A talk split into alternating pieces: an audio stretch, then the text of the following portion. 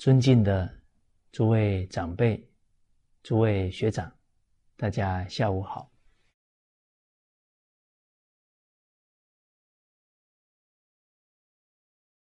我们这一堂课，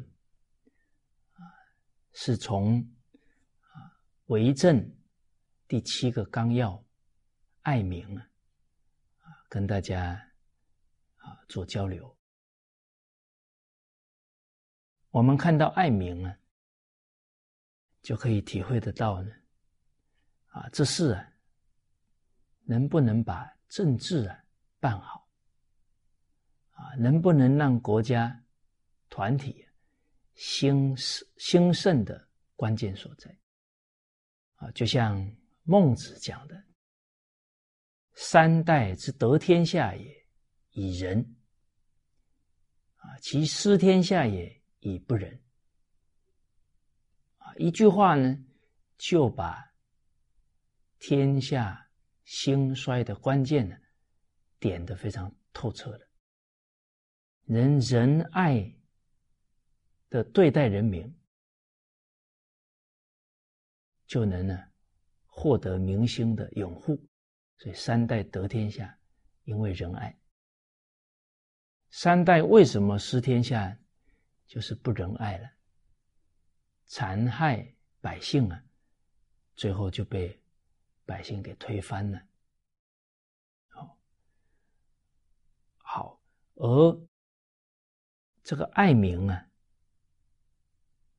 这个爱当中啊，还要有智慧，要悲智双运呢。《资治通鉴》当中讲到。爱之不以道，是所以害之也啊！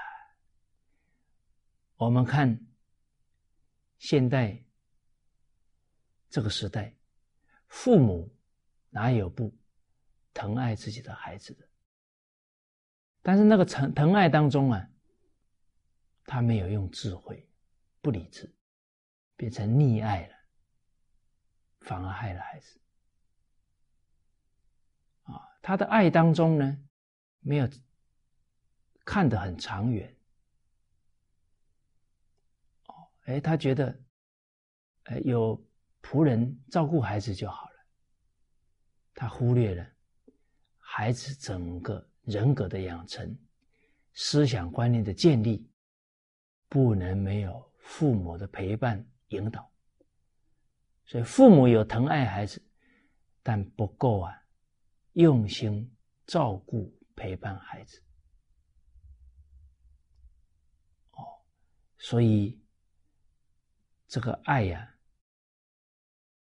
不单是物质上满足他，精神上啊，人格的塑造上，父母决定不可以出席啊！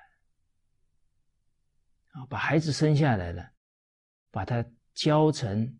善人教成圣贤呢，应该是我们父母的天职责任。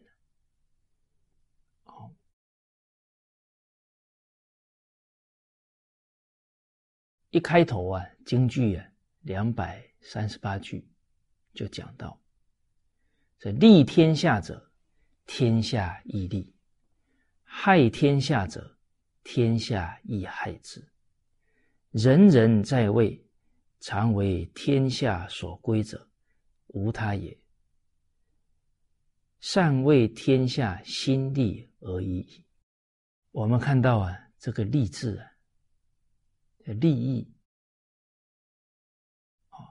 能够利益天下的人，天下人也会利益他。读到这里啊。哎，就想起孟子的一段教诲：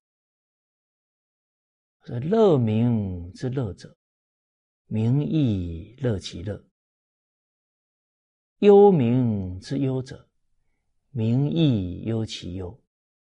啊，乐以天下，忧以天下，然而不忘者，谓之有也。他以百姓的幸福安乐。啊为自己的幸福安乐，就他努力的方向呢，都是为了百姓的幸福安乐。他以百姓的忧苦啊为自己的忧苦，啊，时时想着呢，怎么帮人民解决这个忧苦。所以以百姓之乐为乐，以百姓之忧为忧，这样的人呢，不能望天下，那是不可能的。哦，因为他能这样的去造福于人民，为人民分忧解难，老百姓呢，就把他当最亲的父母亲人一样，哪有可能？他会不得民心呢？哪有可能他的国家不会兴盛呢？所以人生其实啊，道理不是很复杂，都是有，都是感应啊，都是因果啊。能感是他爱民的心，所感是人民的支持。啊能爱民啊，是因；感得人民爱护他、拥护他，是结果。所以，爱人者，人恒爱之；敬人者，人恒敬之。而这个立志啊，利益人民啊，这个利益啊，不是短视尽力哦。不是急功近利哦，是看得很长远的利哦。假如短视尽利啊，那不止不能利人民，不能利后世哦，可能还让后世遭祸。所以这个爱护没有智慧啊，确实有可能是适得其反。你比方，为人父母者赚不义之财，他我要让我家里的人有饭吃啊，看起来要利有，但是不义之财啊，祸延子孙。哦，这个我们在很多老百姓的谈话当中都看到。啊，你说开赌场的啦，啊，开不好的行业的啦，冷静去观察，都不可能兴旺的。哪有哪一个家族兴旺是因为做那个不好的行业？从来没听说过。可是还很多人在干，那就是不明理啊，祸延子孙的。易经当中啊，对这个利啊。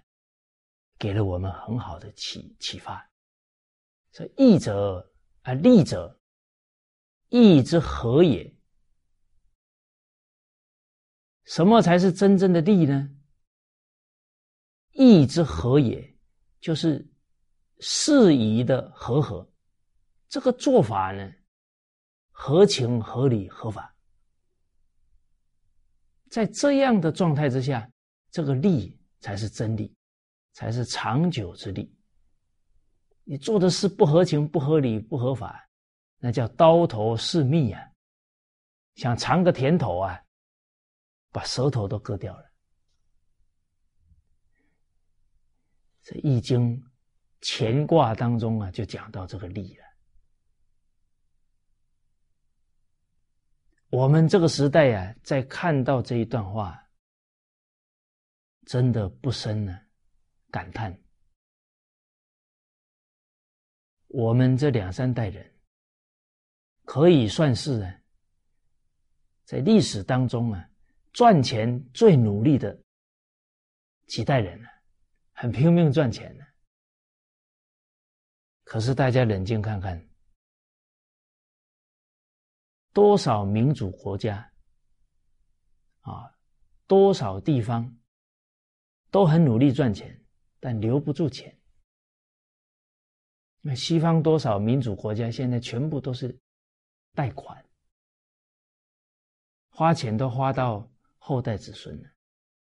所以利啊，只要不跟义啊相应，这种利啊，都是刀头是命，都是眼前之利啊，祸延子孙呐。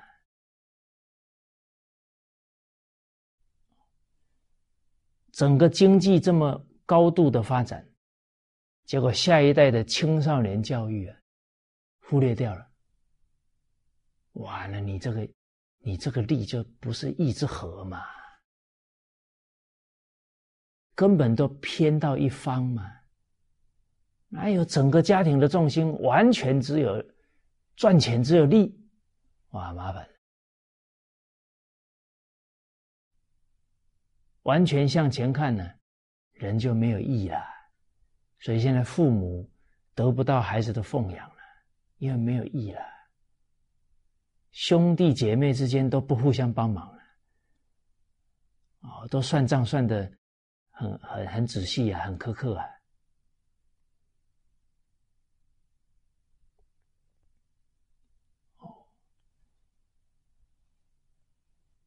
哦，所以。老祖宗又说：“德者本也，才者末也。你偏到枝末上去了，没抓到根本。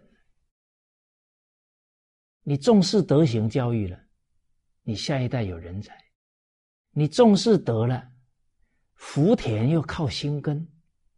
你有德的人一定有福。那不从根本努力。”都从枝末去争夺，最后身体搞坏了，家庭也不能顾全。哦，夫妻离婚了，下一代又没教好，那后半辈子啊，烦恼可多了。哦，所以利者义之和也。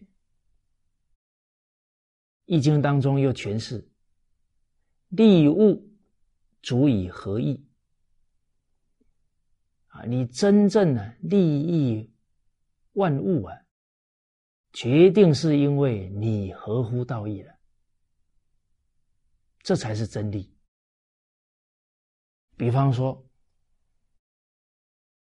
今天我们大量用农药跟化肥，没有利益万物，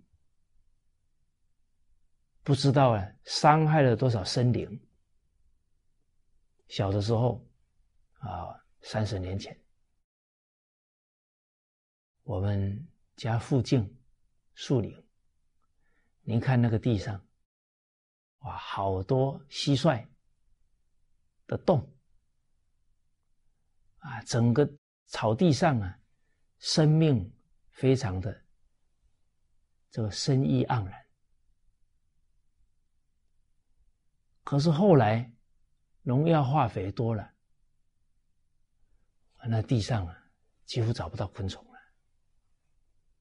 都被毒死了。那这这伤害的生命呢，无法计算，那就没有利物啊。因为利物足以合意啊，得到的真正的利一定是合乎道义。结果现在我们不是想着呢，利益万物。只想着我自己有没有东西吃，我哪管这些生命呢？结果大量用农药，很多生命都没了，不符合意。然后最后呢，吃最多农药的就是自己，人类，因为出乎尔者，反乎尔者。啊，世间就是一个循环，你爱万物啊，万物爱你呀；你害万物，最后这个负面的磁场啊，这个果报啊，一定回到自己身上。所以现在的人不孕症的一大堆，不都是被自己发明的东西最后毒害回来自己吗？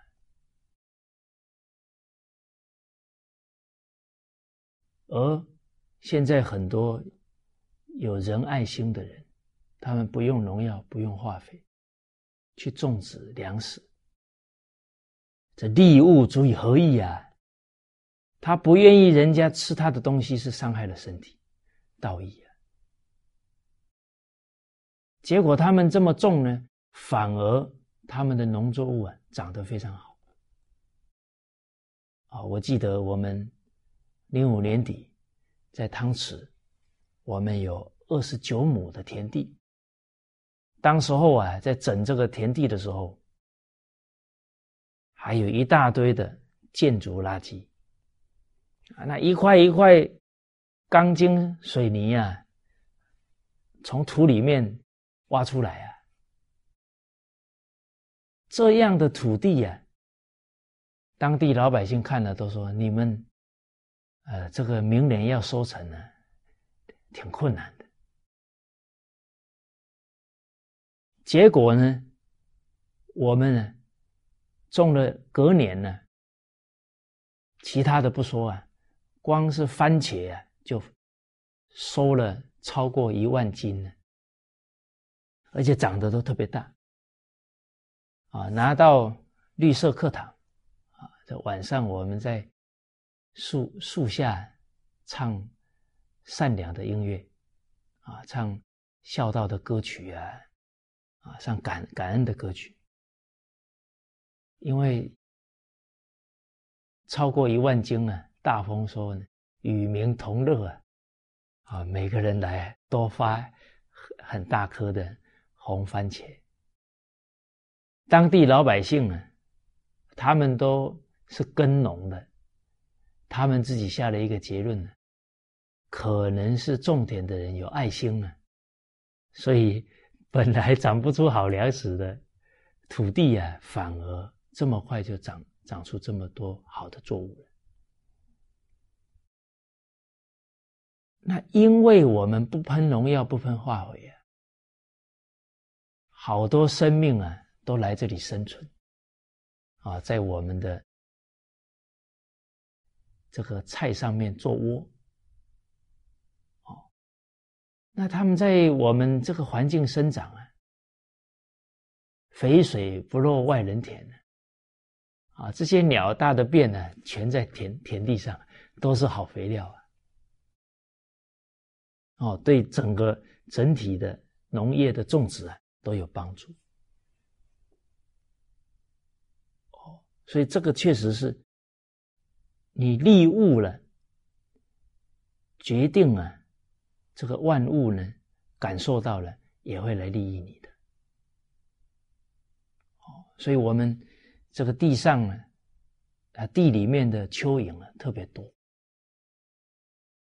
哦，这个确实呢，万物啊，通通是有灵知的，它可以感觉的。啊，你对它爱护啊，它决定了，也会啊，以一份善意来对待你。啊，就像我记得那时候，我们的大楼里面呢有鸟啊，在大楼里做窝。可是呢，这大楼里面呢都没有鸟的粪便。哦，后来我们得到一个体会，他到你大楼做窝呢，你非常欢喜，啊，一点呢都不会啊去。干扰他，他感觉到你的善意了，所以他也不敢给你添麻烦，啊，所以他家教也很好，哦，教育他的下一代不可以在这里撒野，哦，都是出去外面方便，哦，所以万类相感，以诚以忠，所有的生物啊，生命呢，互相交感。啊，你真诚，啊，你忠诚，都能够感通。好，好，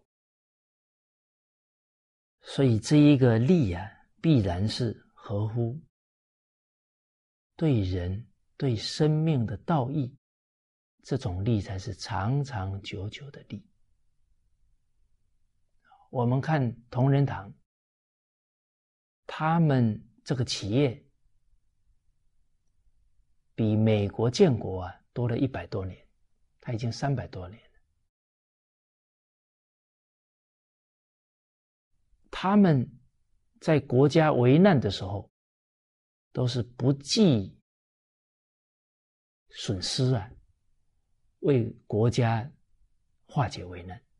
啊，不管是在战争的时代，还是在 SARS 的时期，所以他们想着要为国尽那么道义，所以合道义的，他的利就很长久。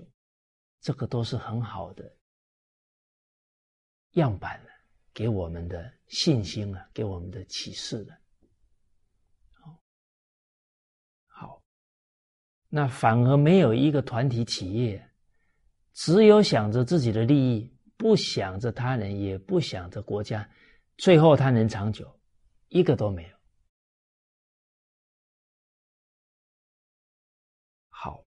所以这个。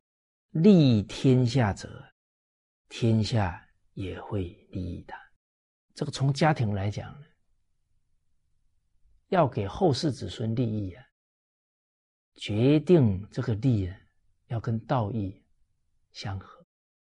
假如为了利，没有孝顺父母，没有好好的教育下一代，这个利是不能长久的。假如真的。孝养了父母，教育好下一代，那这个家族的兴盛可能是几百年、几千年的。小到家庭，现在的人呢，都觉得眼前的利啊，不能舍啊，一定要握在手中啊。啊，所以现在夫妻一起出去赚钱，觉得可以得到比较多利，但事实上，只要他不符合义，这个义啊是应该的，就他应该尽的责任，应该做的事没有做，他的钱财很难留得住，这个会漏掉的。比方一个孩子成长，父母都出去赚钱了，孩子是钥匙儿童，背着一个钥匙进入家门，空荡荡的，没有温暖，孩子在外面流连，啊，在外面蹉跎，哎。走进电动玩具店，哦，走进一些玩乐的地方，他不就沉沦了吗？啊，他不就沉溺在那其中吗？那第一个，孩子受到这些污染，人格不健全的。他每一次推开门都是空荡荡的，他没有得到爱呀，他人格空虚呀，人格都有失落，都。都有匮乏感，所以他的占有欲会很强，因为他怕失去啊。所以这样的人格发展苦了他一辈子。一个人从小就有整个父母家庭的爱，他是非常乐观的，非常欢喜去给予、去助人，因为他从小就就形成了这样的。态度啊，好哦，所以这一点呢，呃，自己就非常感谢父母，给了我们一个非常温暖的家。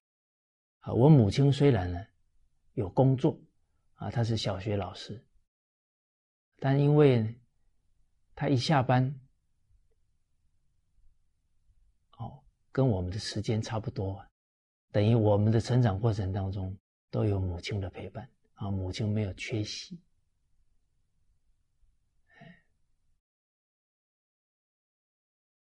所以人格的养成需要有母亲的胎教啊，还有整个三岁看八十的陪伴。还有整个成长过程。所以，假如孩子的人格不健全您往后花再多的钱都买不回来。啊，母亲不在家煮饭，孩子在外面吃啊，在外面吃能吃的健康的，我看比例不高。所以孩子一生健康啊，是他最大的本钱。可是，假如没有正常营养的三餐，不可能有好的身体。而一个人身体不好了，多少钱都买不回来。而且出去外面吃哦，尤其在大都市，花费都很高啊。那假如家里面三口人、四口人都在外面吃，很可能呢，赚的都不够花的。啊，所以有一点我们必须冷静。上一代的人，三四十年前，一个父亲赚钱，上还要养老，下要养六个八个孩子，兄弟姐妹啊，他假如是大哥，还要养，等于是太太还要养小姑小叔，一份薪水养整个家庭，十几口人。还能存钱呢，还能买房啊！现在夫妻两个人赚，上不养老，又不养兄弟姐妹，只养一两个孩子，存不了钱，而且还贷款。从这里，我们就两代人就好，不要说远了，了解到一个重点。勤俭才是能不能存财富的关键。大富由天呢，小富由勤俭呐。不是两个人赚就比较多。假如两个人赚又又不节俭，根本就不可能存得了钱。而且上一代人不节俭，下一代人上有好者下必生，花的更凶。所以我们在思考事情呢，不能人云亦云呢，得要自己冷静去分析、去判断。我自己有一个好朋友，他们本来夫妻一起赚钱，后来孩子诞生了，太太有这个观念，照顾家里、照顾孩子，他分析到。两个人赚的时候存不了钱，因为都吃外面，反而是太太全职啊做家庭主妇之后还存下钱。他跟我分享这一段的时候，我们两个刚好在餐厅吃饭，那一天呢也不是礼拜天，不是礼拜六，也不是礼拜天，一般的。日子，他就看到一个妈妈带着两个孩子进来吃饭，叫了不少东西，他就算给我看。你看他这一餐要多少？他明明可以在家煮的，他出来吃。那假如吃三餐，他这一餐再乘以三呢？那一天光吃要花多少钱？那食衣住行种种娱乐都要花钱，那照这样的一个生活方式，怎么存得下钱呢？那妈妈在家陪伴孩子，养成好的读书习惯，少花多少补习费呢？所以忽略了孝养父母，忽略了教育孩子。忽略了照顾亲人呢，与义不合啊，这种力啊很短暂的，甚至根本就留不住。哦，所以《易经》这个“利物足以合义”啊，“利者义之和也”啊，意义很深远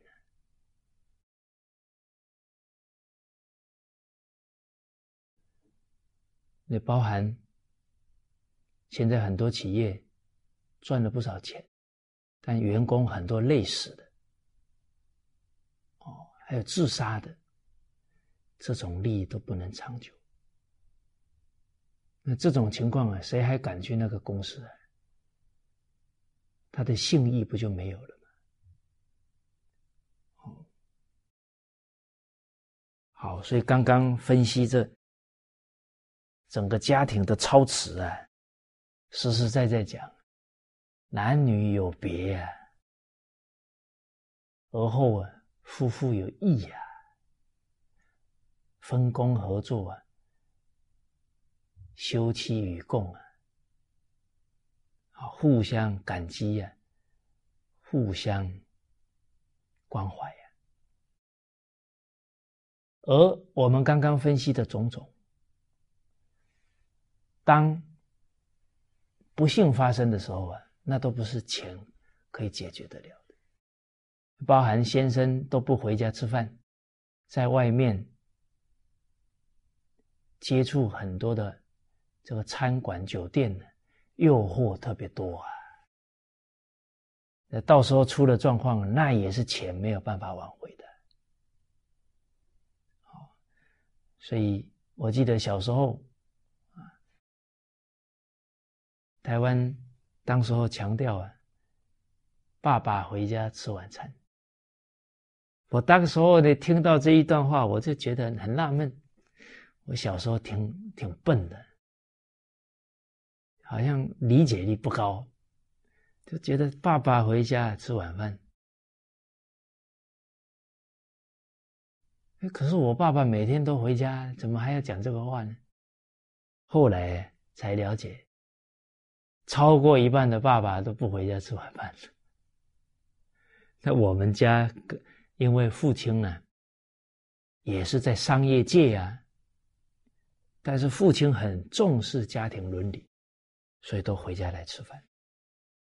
啊，所以回想自己成长过程，那就是一家三代同堂在围着一起吃饭，这个很和乐啊。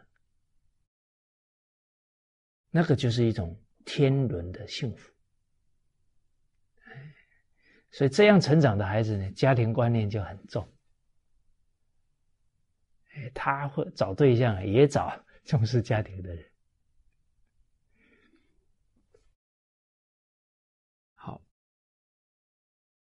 刚刚分析家，现在分析啊，整个社会国家有一个高官。在他晚年呢，对着媒体痛哭流涕说道：“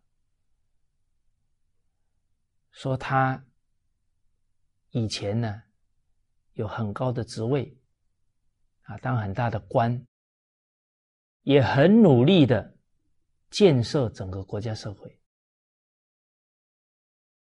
结果经济快速发展，哇！”大家就觉得他的贡献非常大，但是几十年之后啊，他对着媒体流着眼泪说的那些话，很启发人。他说：“我在位的时候啊，只重视经济的发展，却忘了呢教育的重要。虽然经济发展呢，但是下一代青少年犯罪率这么严重，很难挽回。”下一代不成才啊，上一代积累的财富是祸不是福啊，都被他们拿去挥霍掉了，都被他们拿去养尊处优啊，骄奢淫逸了。所以大利啊，一定建立在大义上，一定是呢，能够了解到轻重缓急。自要莫若教子啊！一个家庭、一个社会，最重要的教育好下一代呀。你为了这个利，把根本、把最重要的事忘了，这个不是真正的利了。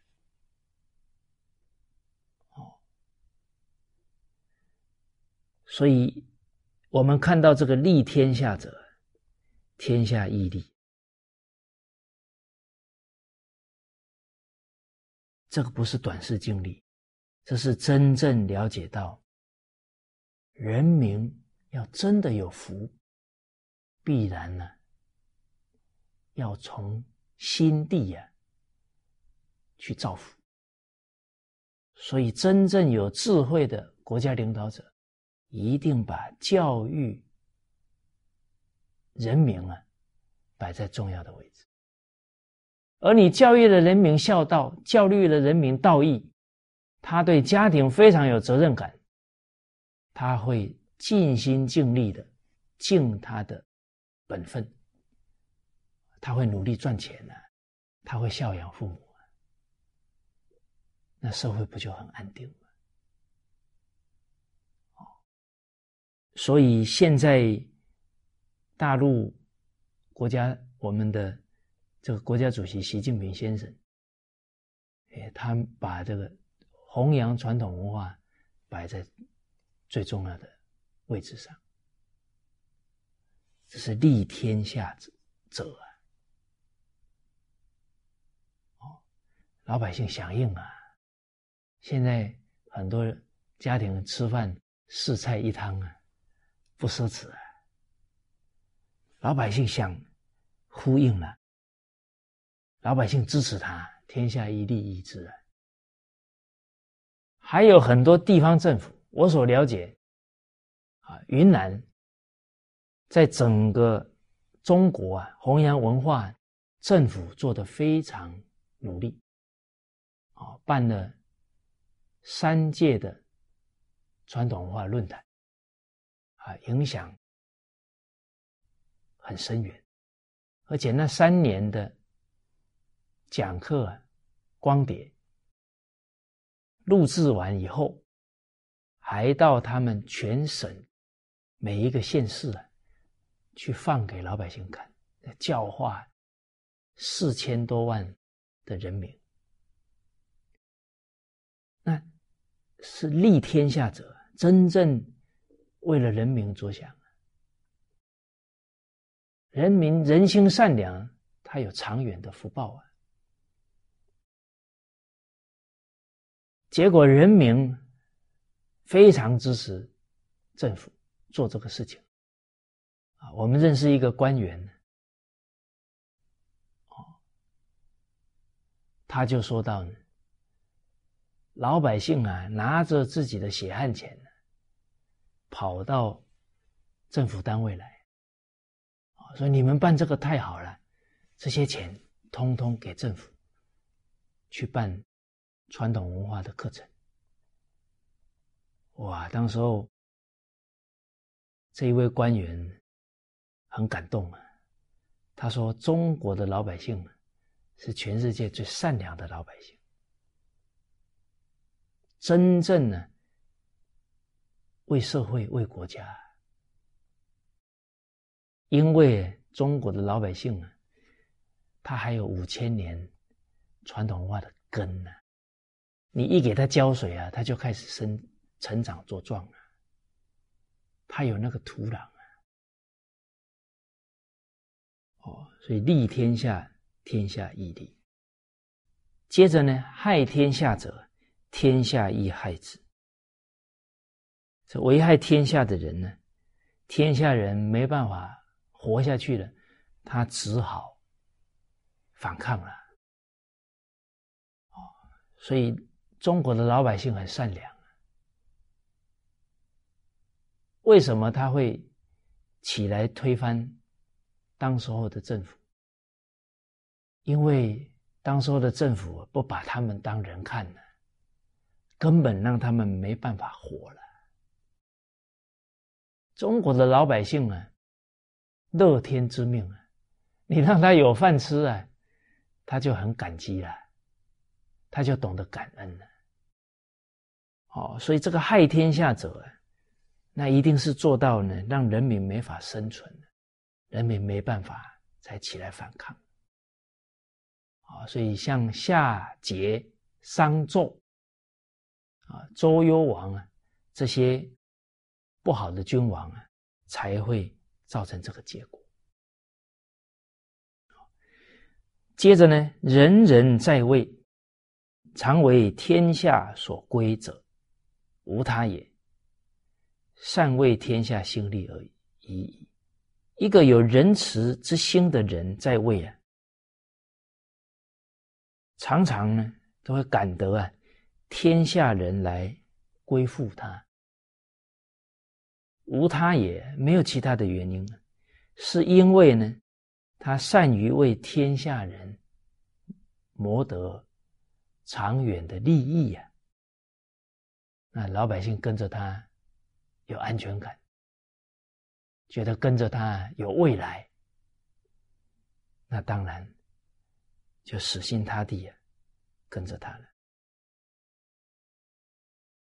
而这个。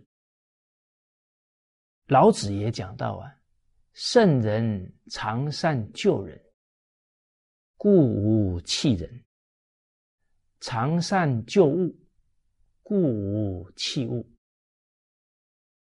圣人仁慈为怀呀，啊，时时想着呢，怎么爱百姓、救百姓，不可能呢，放弃百姓。所以，圣人也从事了教化百姓。所以，从事教化的人呢，不能有放弃学生啊，不能有放弃他人的念头。这这种心态呢，不是一个从事教育者的正确态度。啊，从事教化的人先坚信啊，人之初。性本善，啊，所以时时想着怎么用善巧方便，怎么用方法来帮助这个人，而这个帮助不只是物质的帮助啊，更重要呢是精神的启发啊。比方说他懒惰，你一直给他物质帮助，很可能他还觉得理所当然。他这个心态，很可能就把他的福给折光了。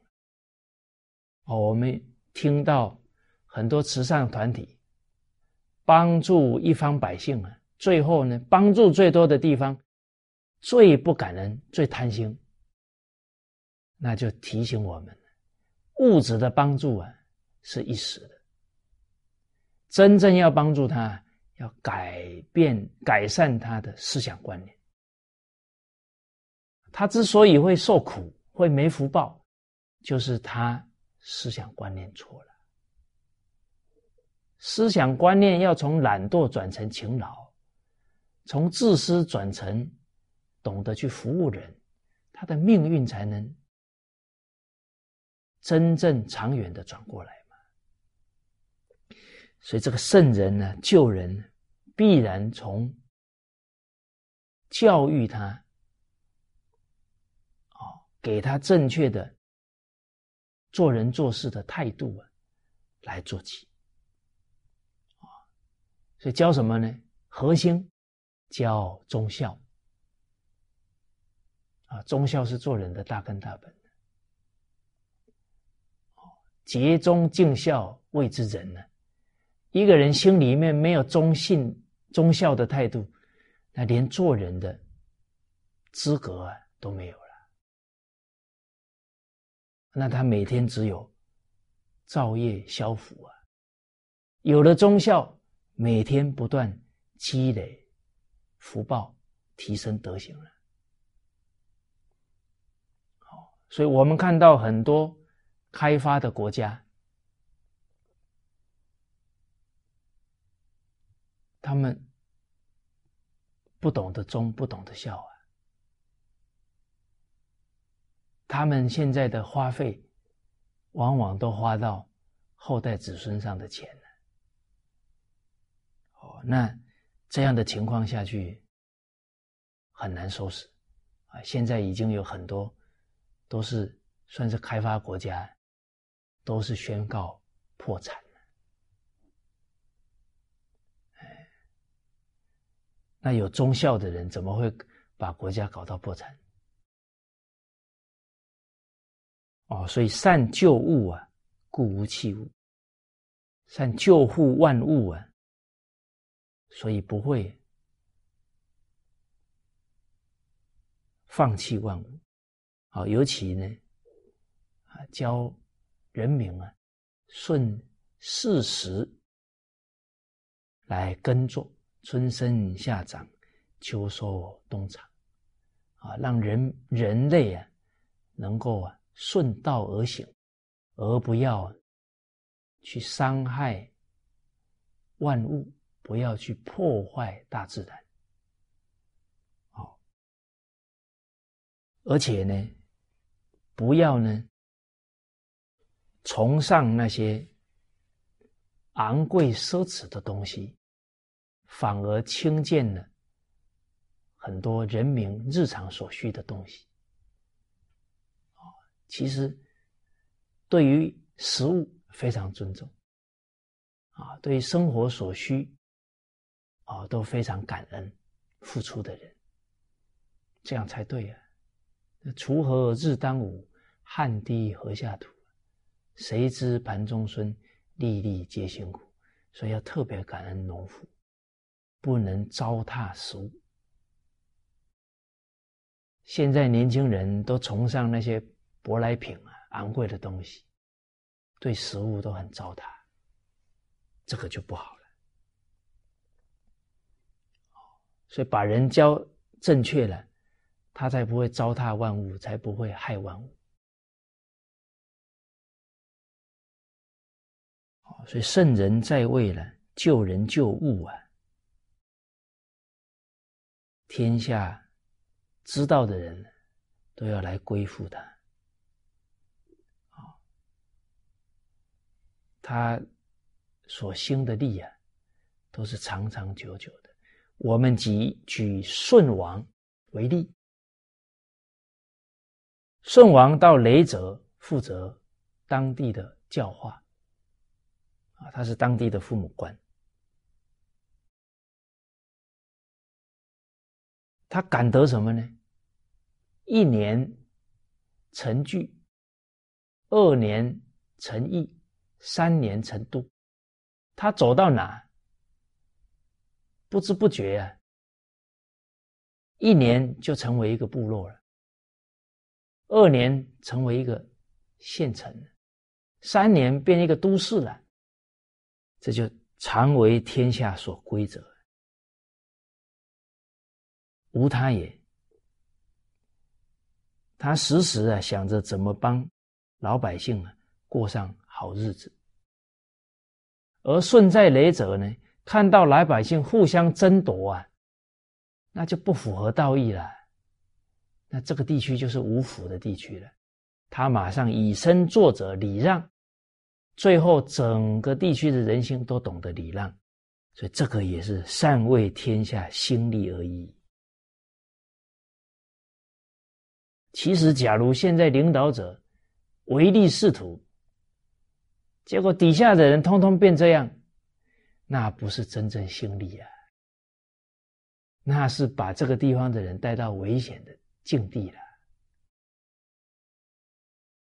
所以孟子讲：“上下交真理，都是短视经历，则国危矣啊，则家危矣啊。”很多地区为了赚钱呢，破坏大自然，破坏的非常厉害啊。结果那个地区啊，得癌症的比例啊，相当相当高，因为环境污染，所以那个就不叫心力了。啊所以爱人爱万物，有这种思想的人，他才能真正行大利、行长远的利。好。接着呢，两百三十九句啊，啊，我们念一下经文。所谓天子者，天下相爱如父子，此之谓天子。所谓的天子啊，天下相爱如父子。哎，看到这一句啊，我们要了解，五伦当中讲啊，父慈子孝，父能慈，那父母先做出道义啊，教出来的孩子也有道义啊，只能孝啊。你父母不慈，怎么教出懂事的孩子呢？所以，同样的。天子是一国之领导者，你要先做出垂范，你就像父母一样爱百姓，百姓自然的回应啊，把你当父母一样的爱护嘛，有感有应啊。哦，孟子有一段教诲很好啊，也在我们群书三六零的反身。啊，君之视臣如手足，则臣视君如父心；君之视臣如犬马，则臣视君如国人。啊，君之视臣如土芥，则臣视君如寇仇啊！所以天天子对天下人如子女般爱护。天下人，对他就像父亲一样的敬爱，所以这样的感应啊，叫天下就相爱，如一家，如父子一般所以此之谓天子，这才算得上是天子。所以这个天子啊，天下相爱，如一家，如父子。这个天子也是表示。代天来爱护苍生呢？啊，上天有好生之德啊。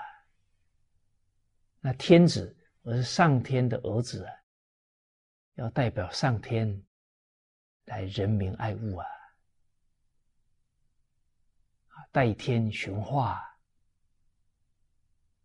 而皇上，他一国之君呢？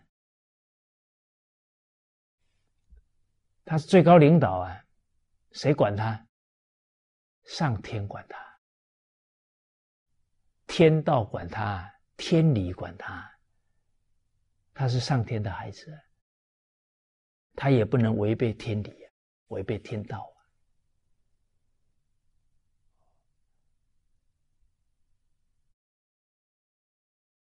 啊。哦，所以这个古代呀。这些制度啊，这些思想都有深意。一个人自始至终都是领导，慢慢慢慢的，他会纵欲啊，他会骄慢呢，也都是他说了算呢。可是他时时战战兢兢啊，还有天道啊，还有上天管着他，他不敢乱来。他会节制自己的欲望，所以一个人当君呢，也要当臣呢。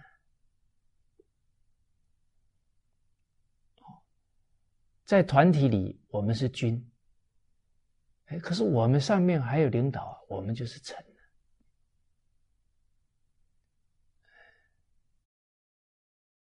哦，所以这个时时呢，都能调整好啊自己的心态。不会在领导身份当中啊，反而让自己的习气增长，不会。所以，假如以古代来讲，那他是天子啊。假如有天灾出现呢，他得到天堂去谢罪啊，他对不起老天爷了，自己无德啊，才会有这些天灾，他怎么敢放纵呢？包含。天子身边呢，都有史官呢，左史记事，右史记言呢，把他每每一句话、每一个行为记下来。他不自爱，他不好好当好这个天子位，他要遗秀万年呢？谁愿意遗秀万年好，所以一个人他当天子以前，都读圣贤书啊，都读到这些教诲啊，为他扮演这个天子角色的一些指导原则。但我们现在不读古书了，每个人有了权呢，站在高位了，哎，我都是我的本事了，他哪知道是祖宗的庇应啊？积善之家必有余庆，他就越来越得意呀，志得意满了，都是我的本事啊。所以现在的企业寿命很短，因为他不谦卑，他不感恩了，他觉得自己厉害啊，最后就。刚愎自用，所以企业的寿命越来越短。根源还是在领导者的心态问题，他没有读圣贤书啊，不知不觉啊，就供告我们所以《春秋左氏传》呢，有一段话呢，也跟这一段教诲啊，很相应。说到啊，良君养民如子啊，贤良的国君呢，爱护他的人民啊，就把他当自己的子女一样看。所以他表现出来是什么呢？盖之如天，他像天一样啊，庇应着人民；容之如地。它像大地一样啊，包容万物，养育万物。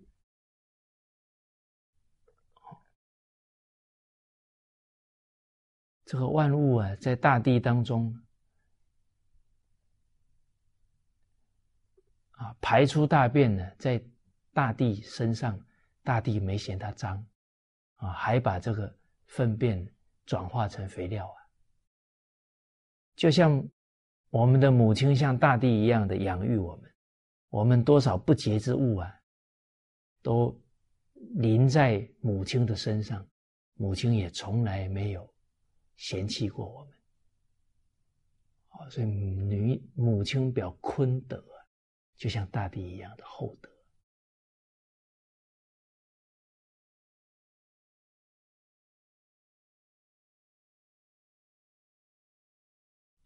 盖之如天，容之如地。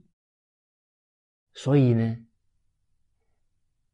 感应回来啊，民奉其君啊，人民侍奉他的国君呢，爱之如父母，养之如日月这个仰慕啊，国君呢，就像仰慕日月一样。敬之如神明，尊重他就像尊重神明一样；畏之如雷霆，啊，敬畏他就像敬畏雷霆一样，他也很有威严，一国之君呢，啊，很有威慑力。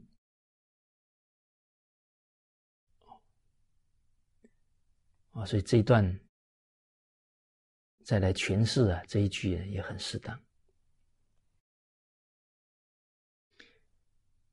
而天子爱民啊，他也要很有智慧，很有决断力。哦，比方孔子他在高位，他一上来啊，把邵正卯给杀了。因为邵正宝啊，他算是呢大邪师啊，他辩才无碍啊。邪的都可以讲成正的，啊，死的都可以讲成活的。老百姓呢，不止不能分辨呢，听了他讲话之后，就把他的话当真的了，都跟着他走。那黎民百姓啊，全部被这个邪事给误导，这个对国家的危难就非常大。哦而他自己造的罪业，也是无量无边的啊！所以孔子知道呢，这样的邪恶的人呢，对整个社会的杀伤力太大了。所以惩治这样的人，其实啊是爱护人民的善心呐、亲近心呢，也是爱护邵正毛，不要再造无量无边的罪业了。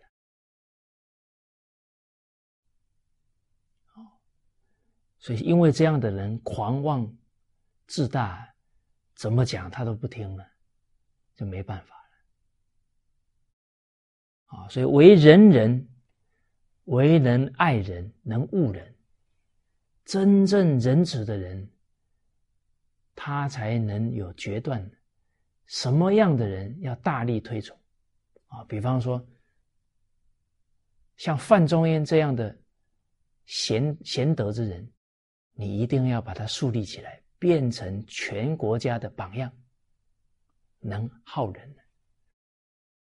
能误人，这是大邪魔了啊！你一定啊要有所应对，不能让他再污染人们的思想啊！所以尧舜禹汤啊，他们当时候在位啊，都先把这些大邪师啊，有的就流放到远处去啊，不能让他误导广大的人民。啊，这能误人，所以真正爱护人呢，不是做个烂好人，啊，好坏是非对错，还有整个长远的影响都要能判断的清楚，他才懂得取舍啊。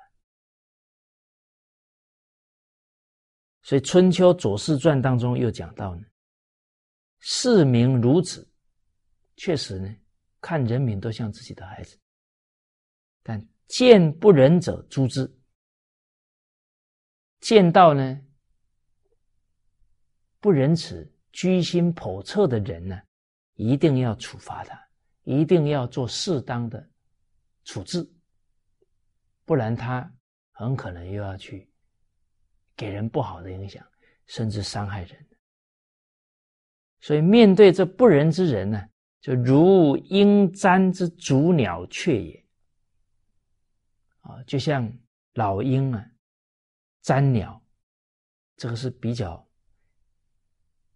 凶猛的鸟类啊，啊，去追逐这个鸟雀，啊，就是呢，这些不仁之人呢，都不敢造次，不敢乱来啊。所以，一个天子也要有一种威慑力啊！对于那些小人呢，不能让他们放纵。好，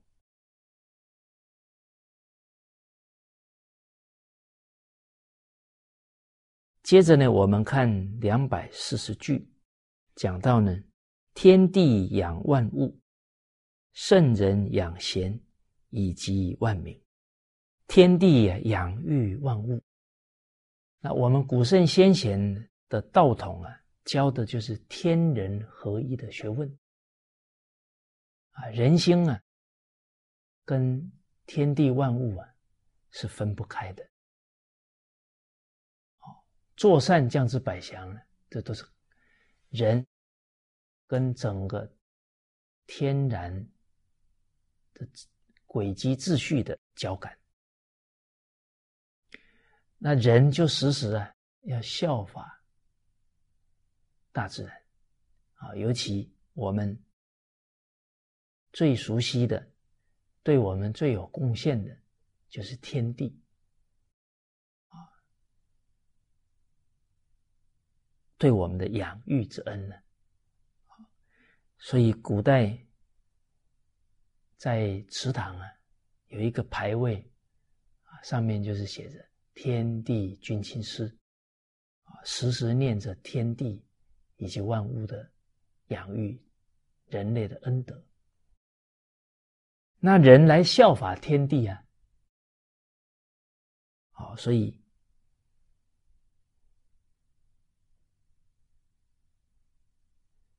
老子上讲：天之道，利而不害啊；圣人之道，为而不争。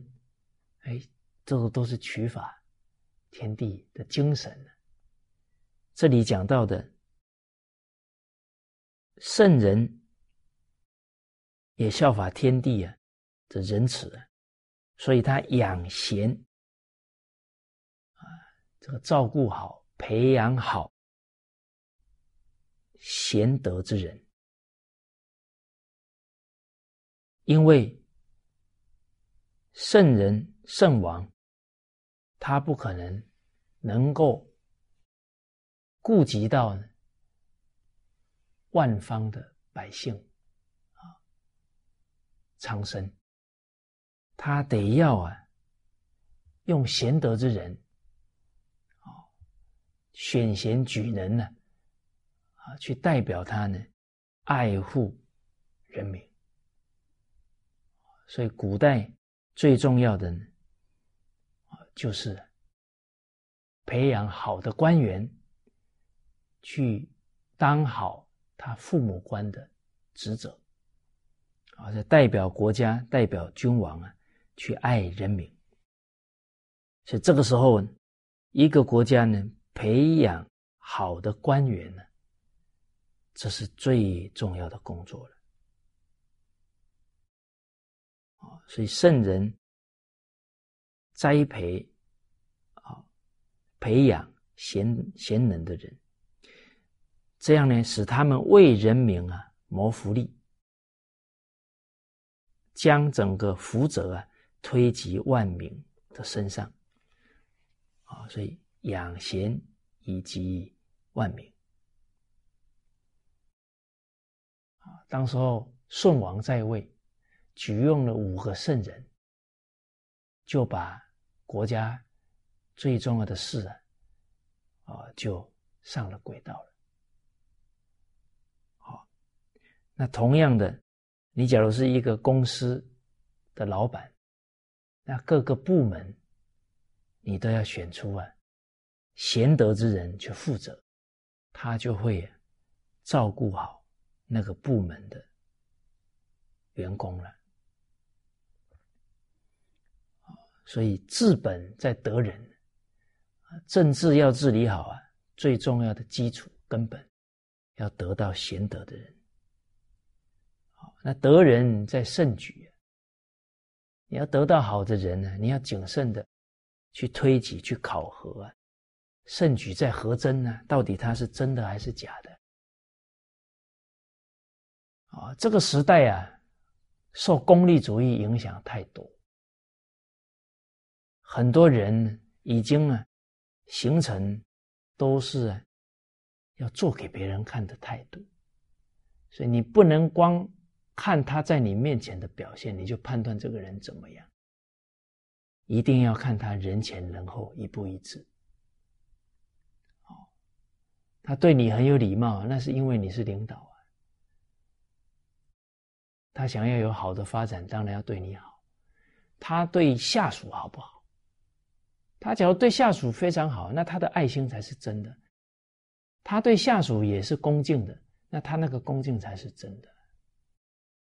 他对上表现起来很恭敬，对下很无礼，他那个恭敬是谄媚，不是恭敬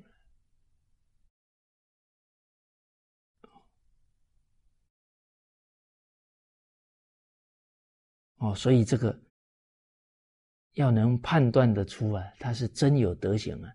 还是做表面功夫啊，言行不一致的情况，就要能够判断清楚啊，不然用错了一个重要的干部啊，很可能是国家团体啊莫大的损失跟灾祸都有可能。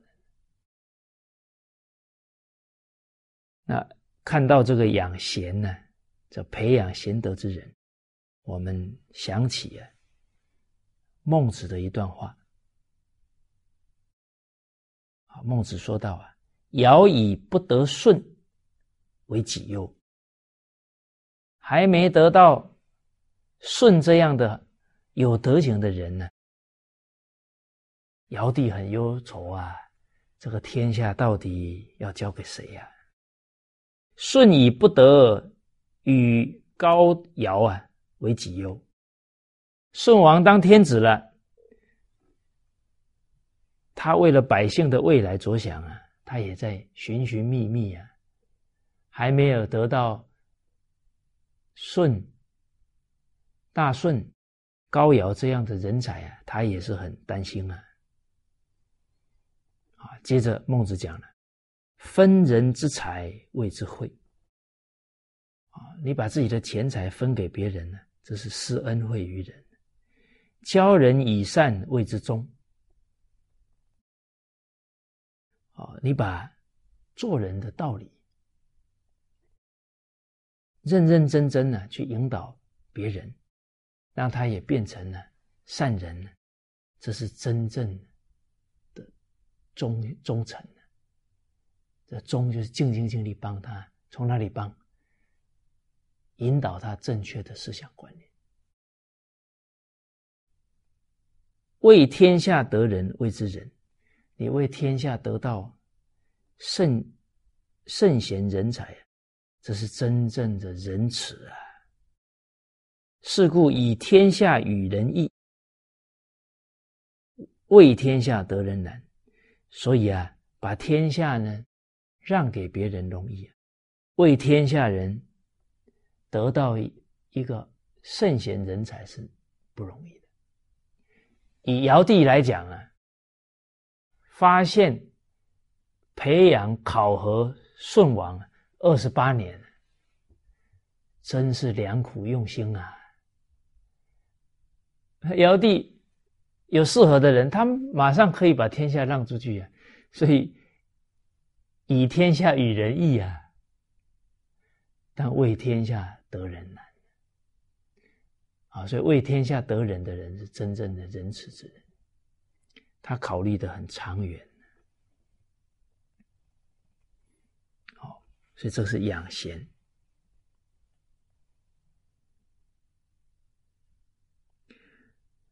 这一句落实了，就像《尚书》当中啊讲到的啊，《汉书》《汉书》当中讲到，敬贤如大兵，尊敬贤德的人呢，就像尊敬贵宾一样，爱民如次子。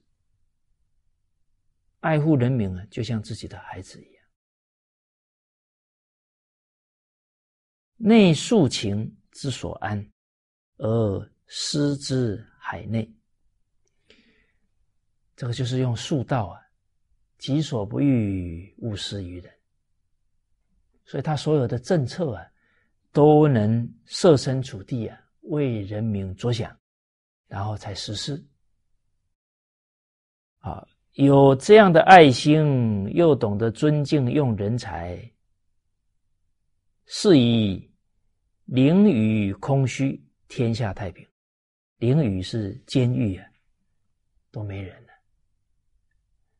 啊，那爱护人民，人民就爱护他；啊，教导人民，人民就成为善人了。所以囹圄空虚啊，天下太平。好。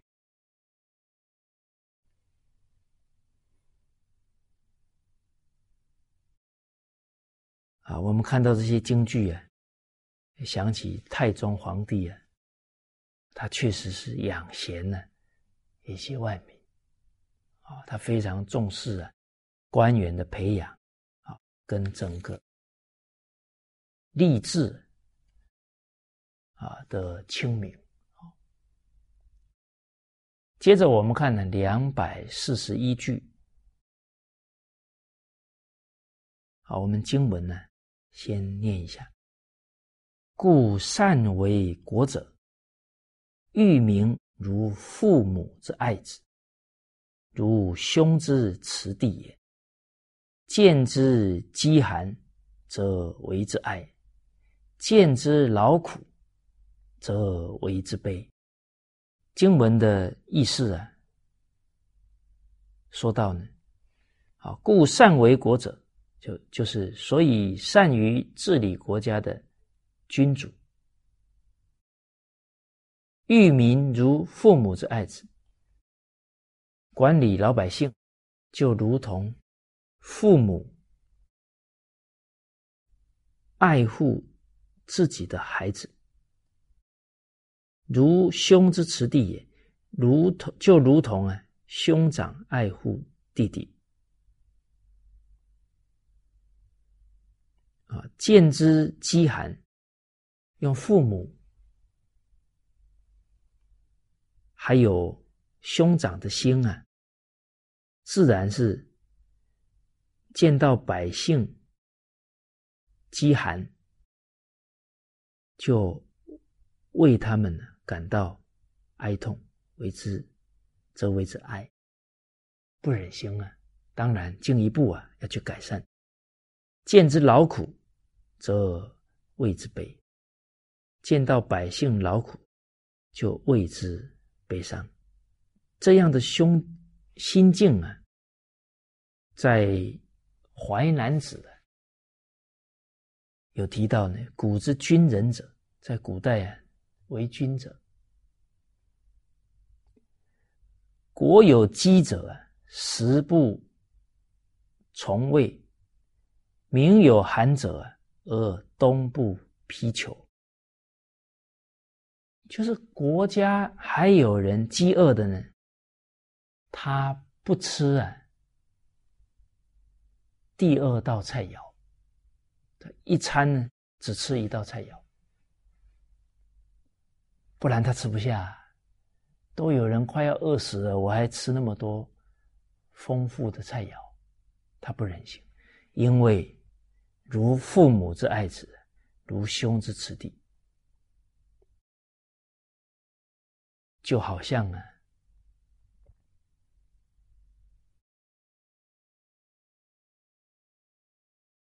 我们的父母在我们成长过程当中，因为家里面呢。不富裕，好吃的东西呀，都是留给孩子吃啊，自己不舍得吃啊，都是想着呢，孩子还在发育啊，哦，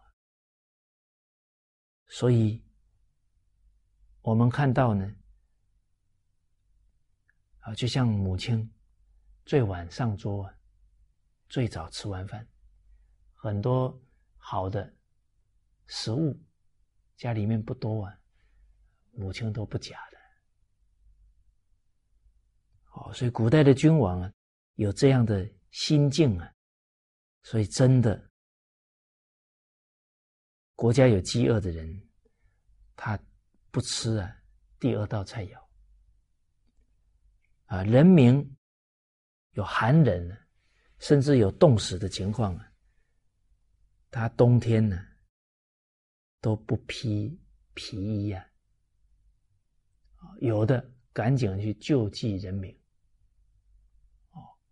自己呢反正能穿得暖就好了，想着还有人民可能在生死存亡啊，他不安心啊。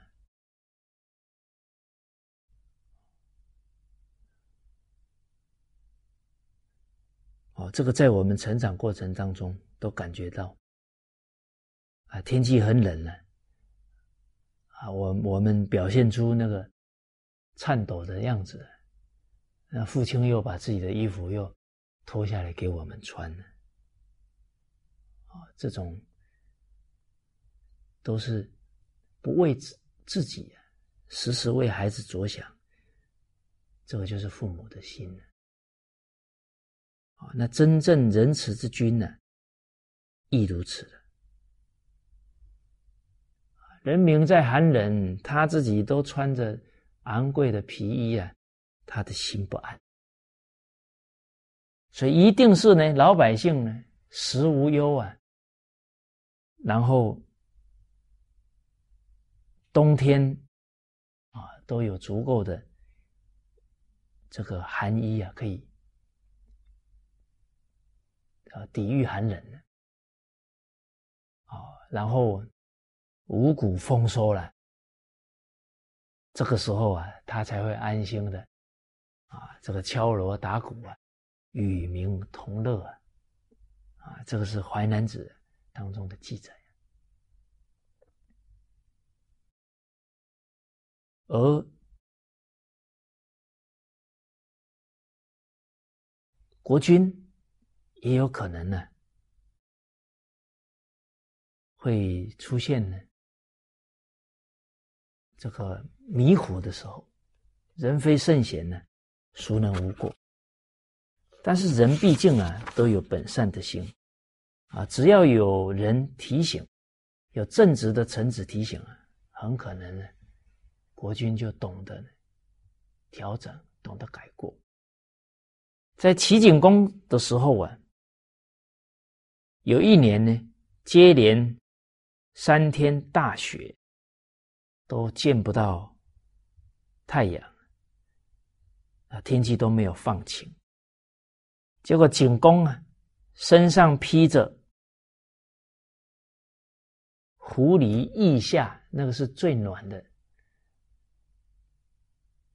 啊，做衣服的材料啊。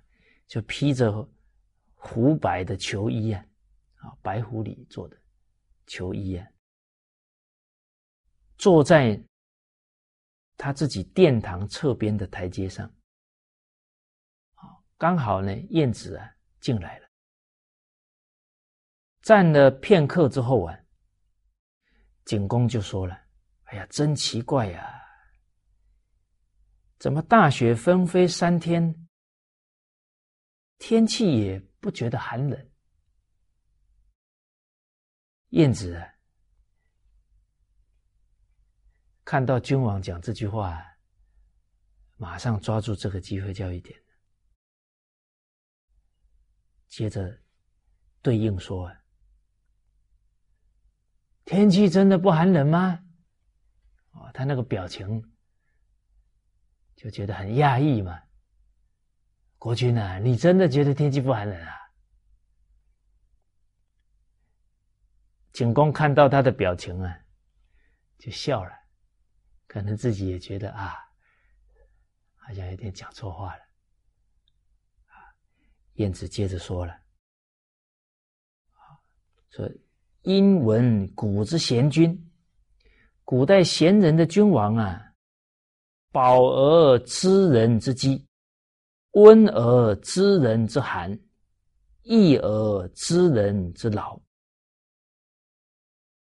贤明的君主啊，自己吃饱了，但时时能体恤啊，还有没有人在饥饿当中？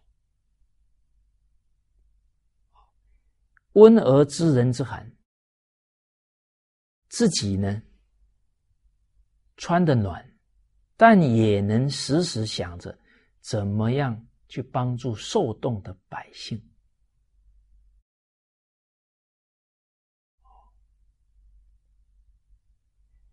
义而知人之劳，自己生活很安逸啊，但是也能时时体恤在劳苦当中的百姓。今君不知也，可是现在呀。君王，你却感觉不到啊，天气寒冷了，百姓在受冻啊。这景公听完之后讲了：“啊，你说的很有道理，啊，我愿意啊，听从你的教诲。”哎，这国君受受教了，结果马上命令啊，啊，把自己仓库里面的皮衣啊，还有粮食啊。分给饥寒的百姓，哦，那当时候确实啊，向全国的人民发送。孔子闻之啊，孔子听到这件事啊，赞叹道：“说晏子啊，能明其所欲。就晏子呢，他是能够啊，在每一个因缘当中啊。”很清楚，怎么把景公讲明白？怎么达到他要的目的？他要的目的啊，就是让景公能升起对人民的爱心啊，具体的啊去照顾人民。而景公啊，能行其所善。哎孔子也随喜其景公，就是呢，能够啊，马上去做他觉得善的事情、对的事情，这也是可取啊。哦，所以从这个景公能行其所善呢，就想到了在说院当中啊。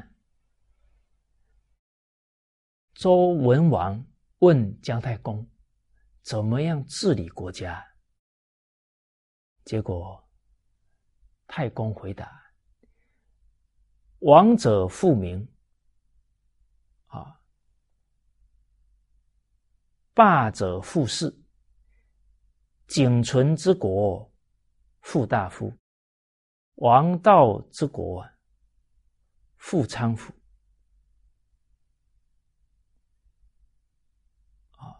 这样的情况啊，叫上溢而下漏，就真正走王道的国家，是让人民生活啊富裕；霸道的国家是富这些士人、公务人员；仅存之国啊，是大夫啊很富裕。将要败亡的国家，就是富他自己的仓库而已。而且啊，他的仓库要满出来啊，才有可能呢流到老百姓那里去。那根本就不顾及百姓的死活了。结果文王听了之后啊，就说善非常好。哎，太公啊，接着。乘胜追击，啊，顺势而为，又告诉文王：树善不祥。明明知道这个是善的，停留不去做啊，这是不吉祥的，那就是违背良心了。懂了还不去做，不就违背良心了？啊，所以马上啊，文王就开自己的仓库啊。赈济鳏寡孤独，就是残障的人最为难的人。哦，所以这一个故事啊，也让我们感觉到爱民如子啊，啊，如父母之爱子，如兄之慈弟。而且呢，更可贵的是，懂了之后马上就去做。啊，我们也效法，要爱护有缘的人呢，明白的道理啊。也要赶紧去奉行，让自己得日进，过日少。好，那这一节课就跟大家交流到这里。好，谢谢大家。